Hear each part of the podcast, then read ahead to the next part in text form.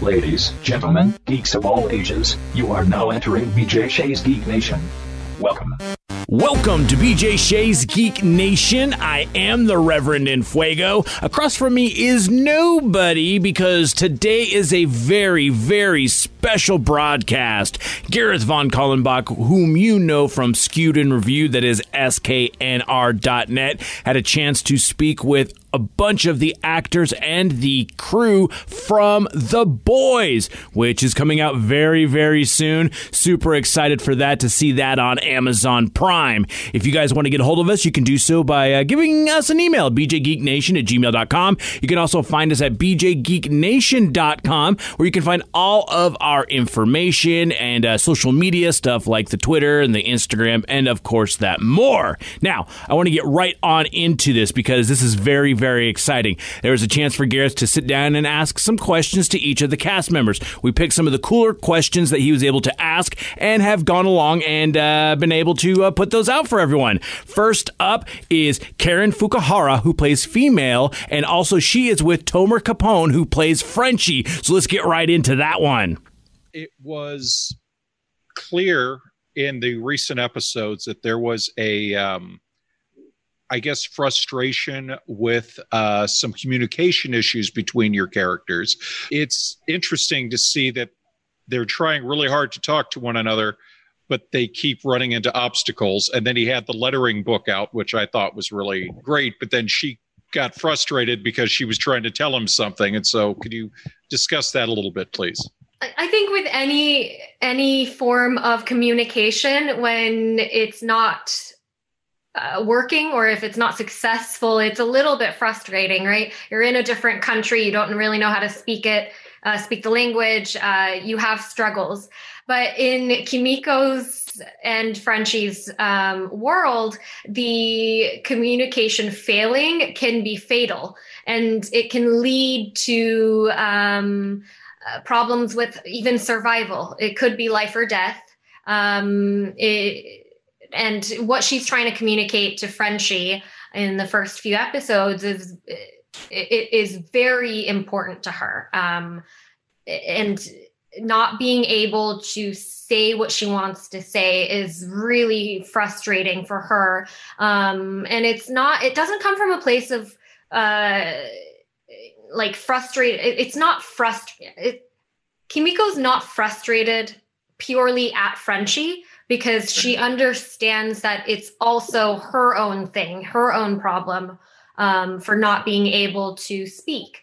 And so it's an internal um, frustration that uh, happens. I mean, I, have felt that in so many different parts of my own life, um, not about communication, but um, it's like, oh no, that's my fault. Like I can't do it. I I'm not good enough. Um, and so the frustration is like uh, why don't you understand but also like why can't i speak? So yeah. For me it's uh, from Frenchie's side i think it's um, well at least for the first few episodes it's the question is why is he kind of ignoring it kind of putting it down? What is he trying to run from? Why is he running from anything that can confront him with uh, with himself and in, in a deeper level. He's he's, he's definitely uh, trying to put um, something that his subconscious mind maybe thinks can uh, lit a new uh, fire he doesn't want to be to handle with. Um, and going further with with with with the season, uh, we understand uh, that every time that Kimiko's characters um, figuring something about herself and opening uh, a, a, new uh, Pandora box about herself. Uh, amazingly, Frenchie uh, gets an insight to his own uh, trauma and his own world, and his his his. Uh, it's exciting. It's exciting. It's a beautifully written line with this season for the two of them. Okay, so uh, I'd like to talk to you guys about the action sequences that we've seen so far.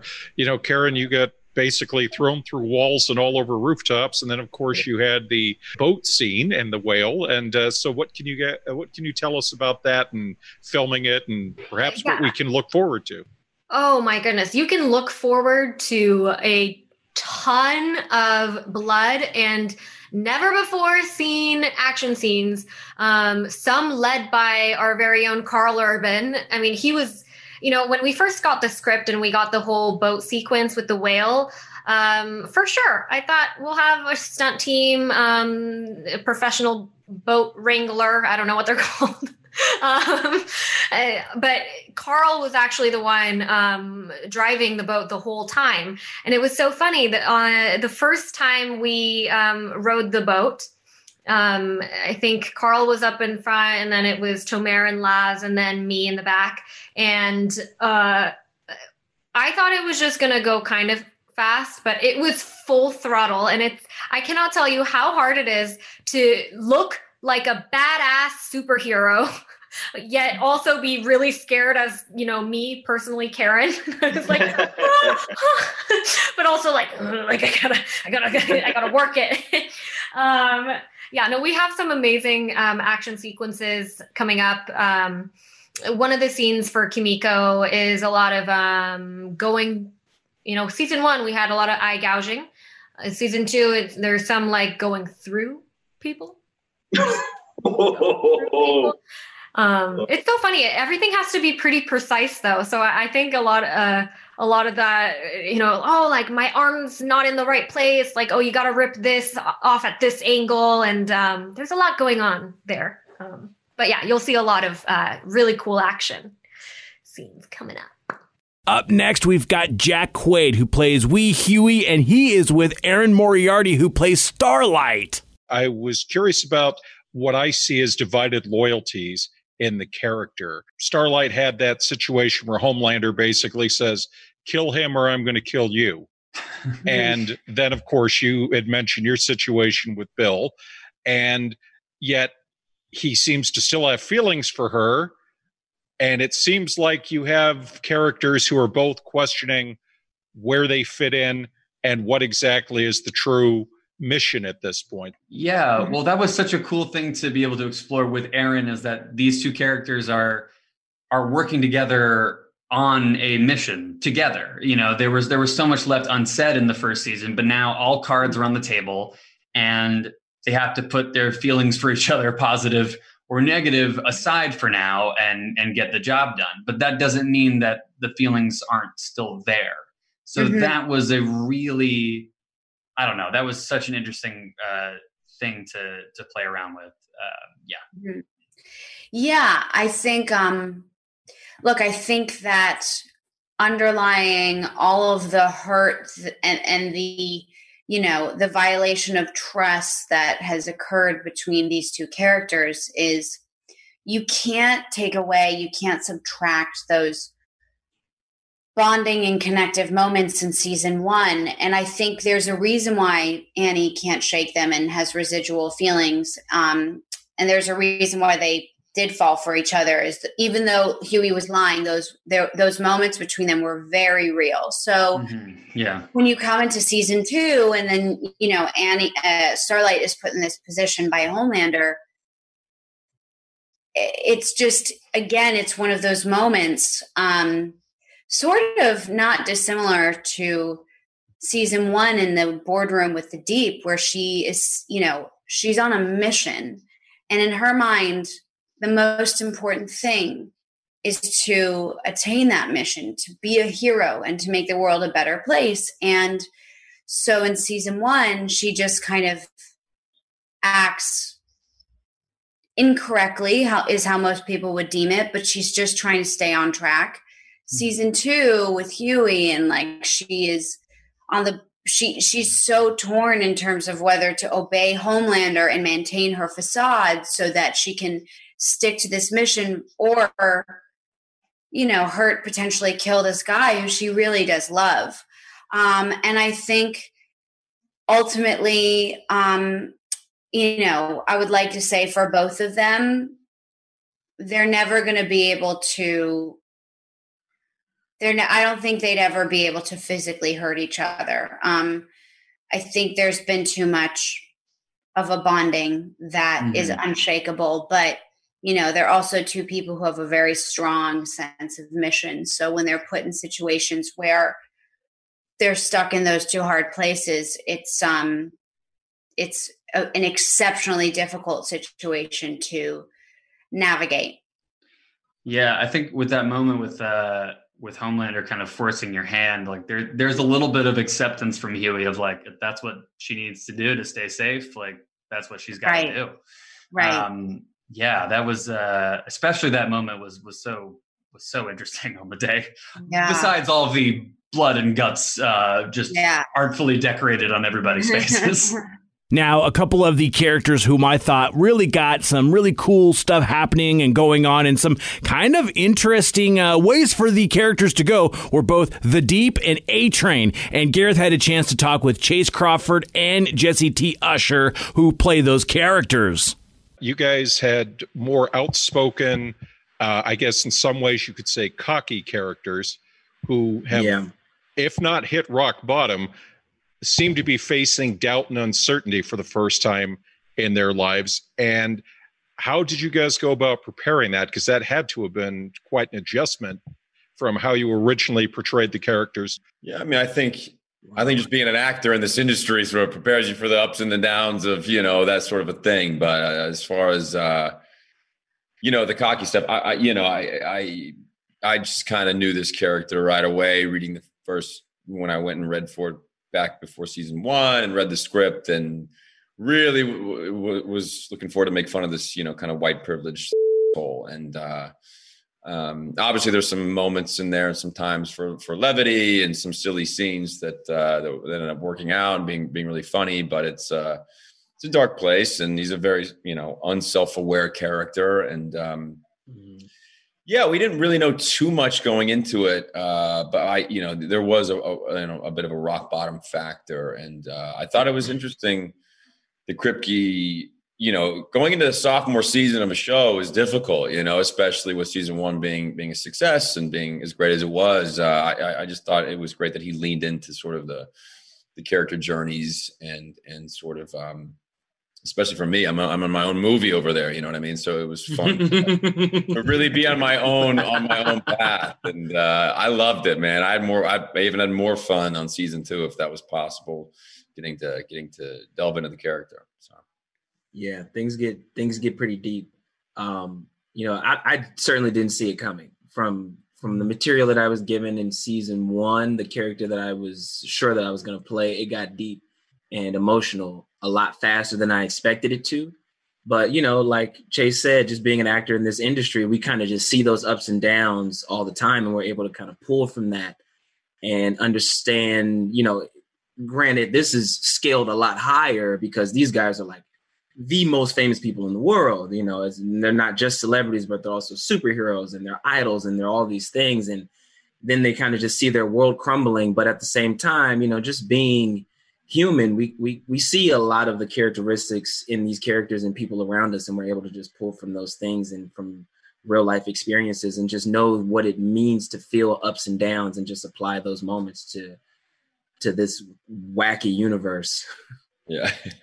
Okay, so I have to ask about the costumes. Uh, uh, they look fantastic on the screen, but Jesse, I got to think running in that thing is difficult, and Chace being doused with water all the time is definitely got to be uh, difficult, especially on long shoots. So, can you kind of talk about them a little bit and the pros and cons of your outfit? Yeah, well, the number one pro, like you said, is they look great.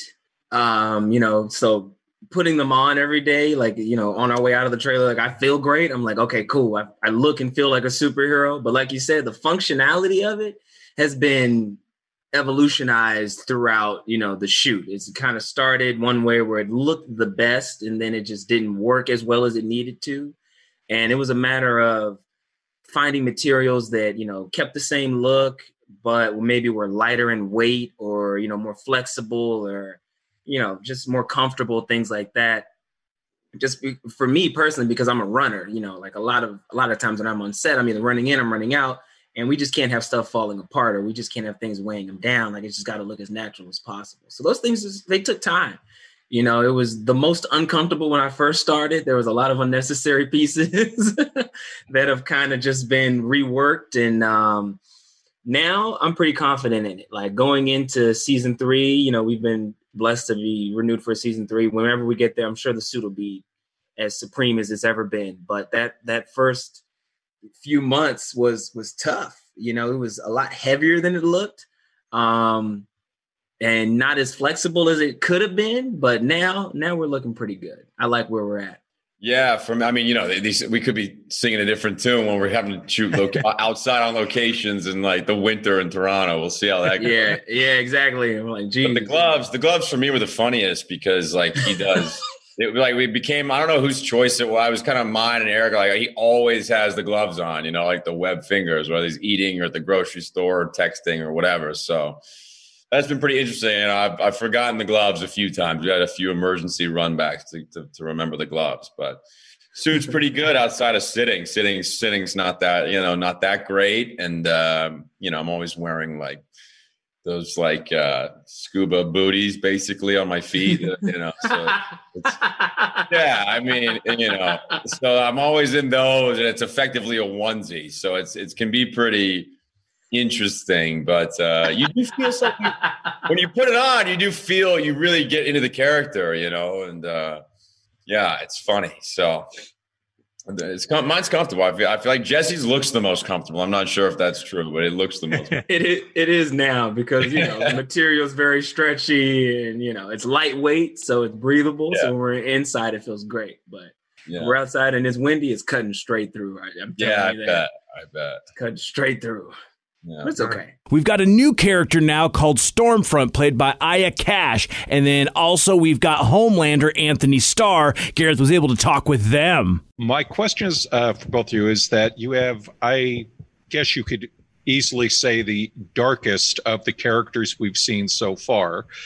And yet there seems to be a competition and an intense rivalry brewing between the two of you. So, can you talk about that a little bit? About uh, uh, essentially, that must be quite a challenge to play characters who are so dark, but yet think they're doing the right thing, but now they see themselves in another character, but maybe they don't see themselves, even though it's almost like a mirror image in some ways. oh. I see where you're going. You're going in the, the little Buddhist, the little Buddhist tangent with the reflection itself, eh? Um, like I think, I think play, playing a dark character uh, is it, there's so many pitfalls and there's so many ways you can you can, uh, as I said before, get mustache twirly and arch and. Uh, uh, sometimes that's compound, compounded by the, the, the, people that you work with and and what how they receive you. You know, I've always thought like my take on bad guys has really got nothing to do with the, the person. Like if you have an, a, a bad guy walks into a room, they don't have to do anything. It's always about reaction. You could have an old lady walk in the room, and if everyone goes, then we know something about that tells the story about that old lady. So that to me is the way that you avoid uh, the mustache twirly arch thing. But uh, the the funny thing is, is when you get a character like you said that re- that reflects um, a lot of the, the, the strengths and weaknesses of your character coming in and and, and negotiating that exchange. Uh, one is really challenging. Two is but it's fun. It's you know I, I can honestly say like having Aya come in and thank God she's like a lovely person because that would be disastrous if she wasn't. But having someone like Aya come in is just is such a, a great person and an open uh, and available and talented collaborator. Like like having someone to play hardball with um, is crucial to, to make the dynamic of the relationship work. And I think um, in all the the light and dark places that the relationship goes, well, mostly dark places that the relationship goes.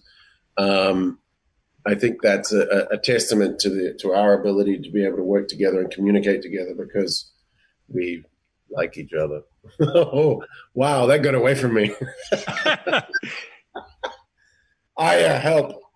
Well, I think that they they have a lot of similarities, but they also have some complementary things. I actually Uh, I think um, Stormfront is actually not insecure in the way that Homelander is, which is Right. interesting because they both have really big egos. Which Antis said before, you know, the the that's often a reflection of the insecurity. Stormfront is not insecure. Stormfront is very secure with herself.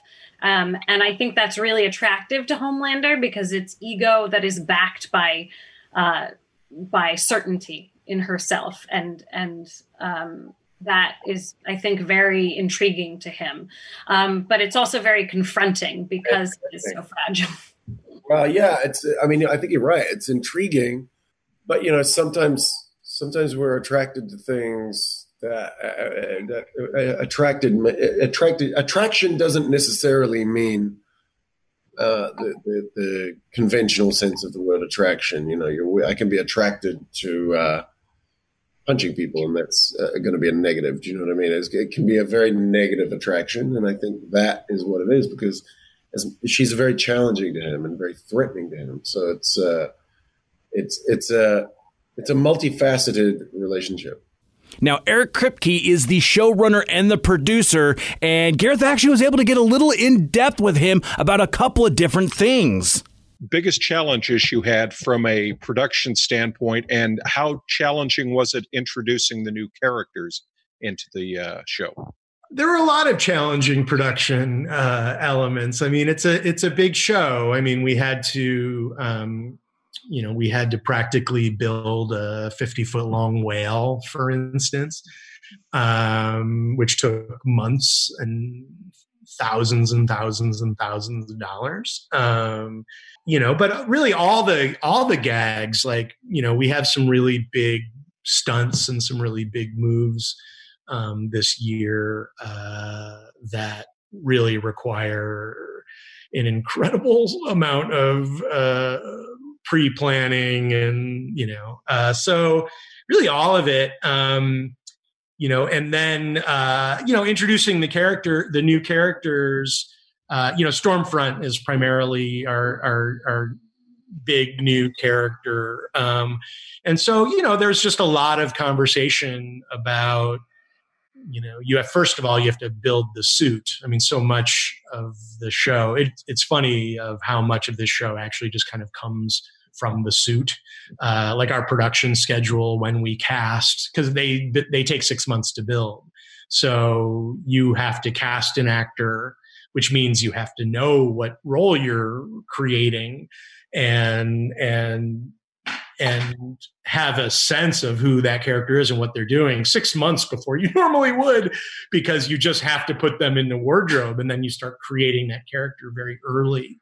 Um, so it starts there and then you know you you just sort of figure out stormfront is a character from the books but it's a man and and we made the character female and so it's just about how do you take you know the core elements of the character from the comics but also adjust it to reflect what you know you want to say about about the world we're living in So, Eric, I'm a big fan of the music that you have in the shows, and I'm curious, uh, a the challenges and how you go about selecting uh, which artist and where they go into the various episodes. Oh yeah, I love that question. Um, the music is really, really important to me. It, it kind of is in all my shows, actually. Um, you know, I really am a big believer in you go for some really big, noticeable needle drops, is what they're called, and and and you because you know you really literally put the needle down on the record, and um, and uh,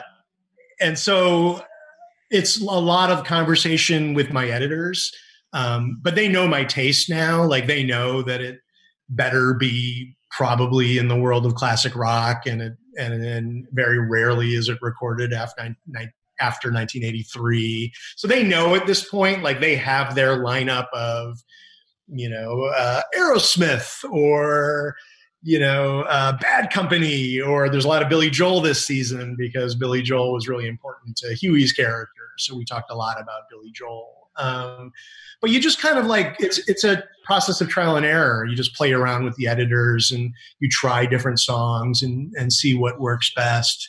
Um, but the only thing that you know uh, is a certainty is that it will be in there. Um, you know, whenever the studio comes after me to trim back my music budget, I'm, I'm, i always respond by, "Well, actually, we're doubling it because it's really, really important to, to to get those songs." I think those songs are timeless. That's the thing I like about putting yep. those songs in. I think they've stood the test of time, mm-hmm. and it mm-hmm. makes your work feel timeless um, because it just it makes it feel. It doesn't feel like you're doing a song that's hot right now, like you're doing a song that somehow feels epic, mythic, and I just think it's it's all totally additive one of the biggest actors right now, especially for kind of bad guy roles. You've seen him a lot is Giancarlo Esposito. You've seen him on Breaking Bad and Better Call Saul, and then also in The Mandalorian. Well, he is on the show coming up for this season, and Gareth had a chance to talk with him about his role in The Boys.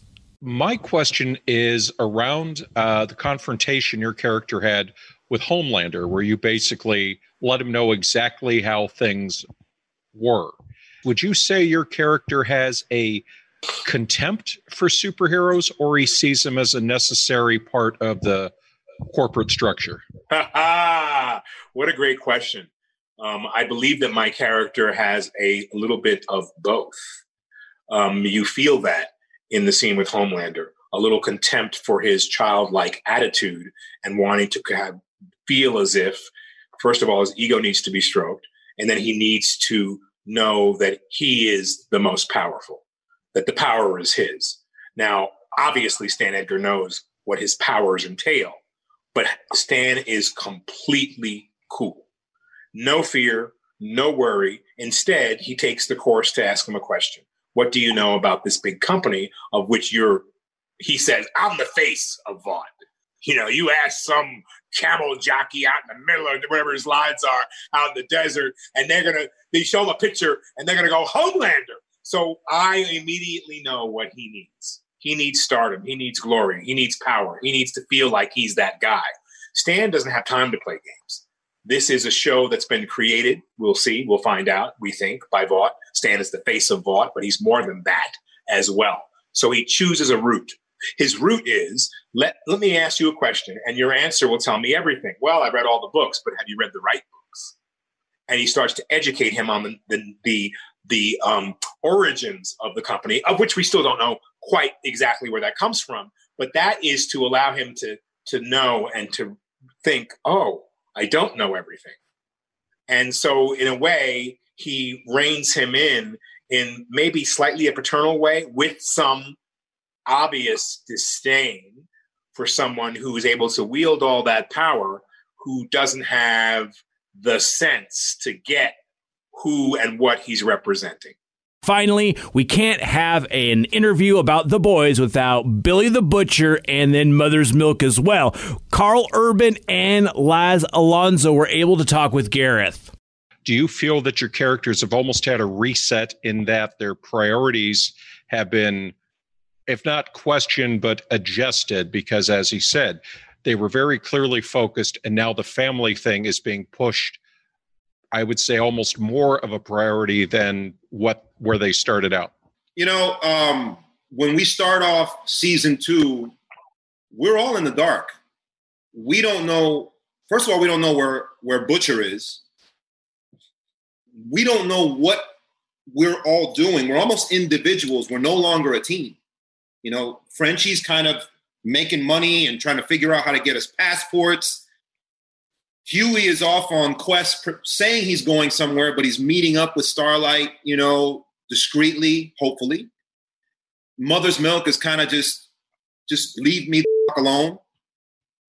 And uh, and what we're missing is is you know having that that mission. We don't have a mission anymore. You know, in season one, we had a clear mission and we had a leader, a clear leader, and now our leader is gone. You know, and and that's that's what I felt was, you know, the biggest challenge. Firstly, shooting boy scenes without Karl just didn't feel right. It it felt dark.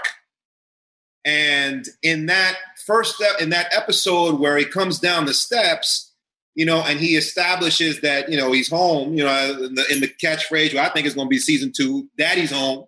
are already all over that. You know, it it it reunites us, you know, and gives us, you know, a, a clear. We have now we have somewhere to go now, you know, but now we have this internal family dynamic that you know in season one you know frenchie and, and mother's milk had their thing but season two it's it's all of us. I mean we literally are all at each other's throats and and refinding who we are as a family.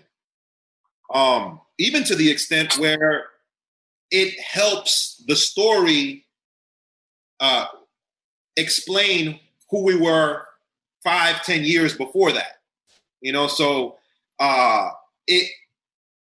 I, I love the fact that family became the, the focal point because through the dysfunction of our boys' family, we find out backstory on on all of us in season two.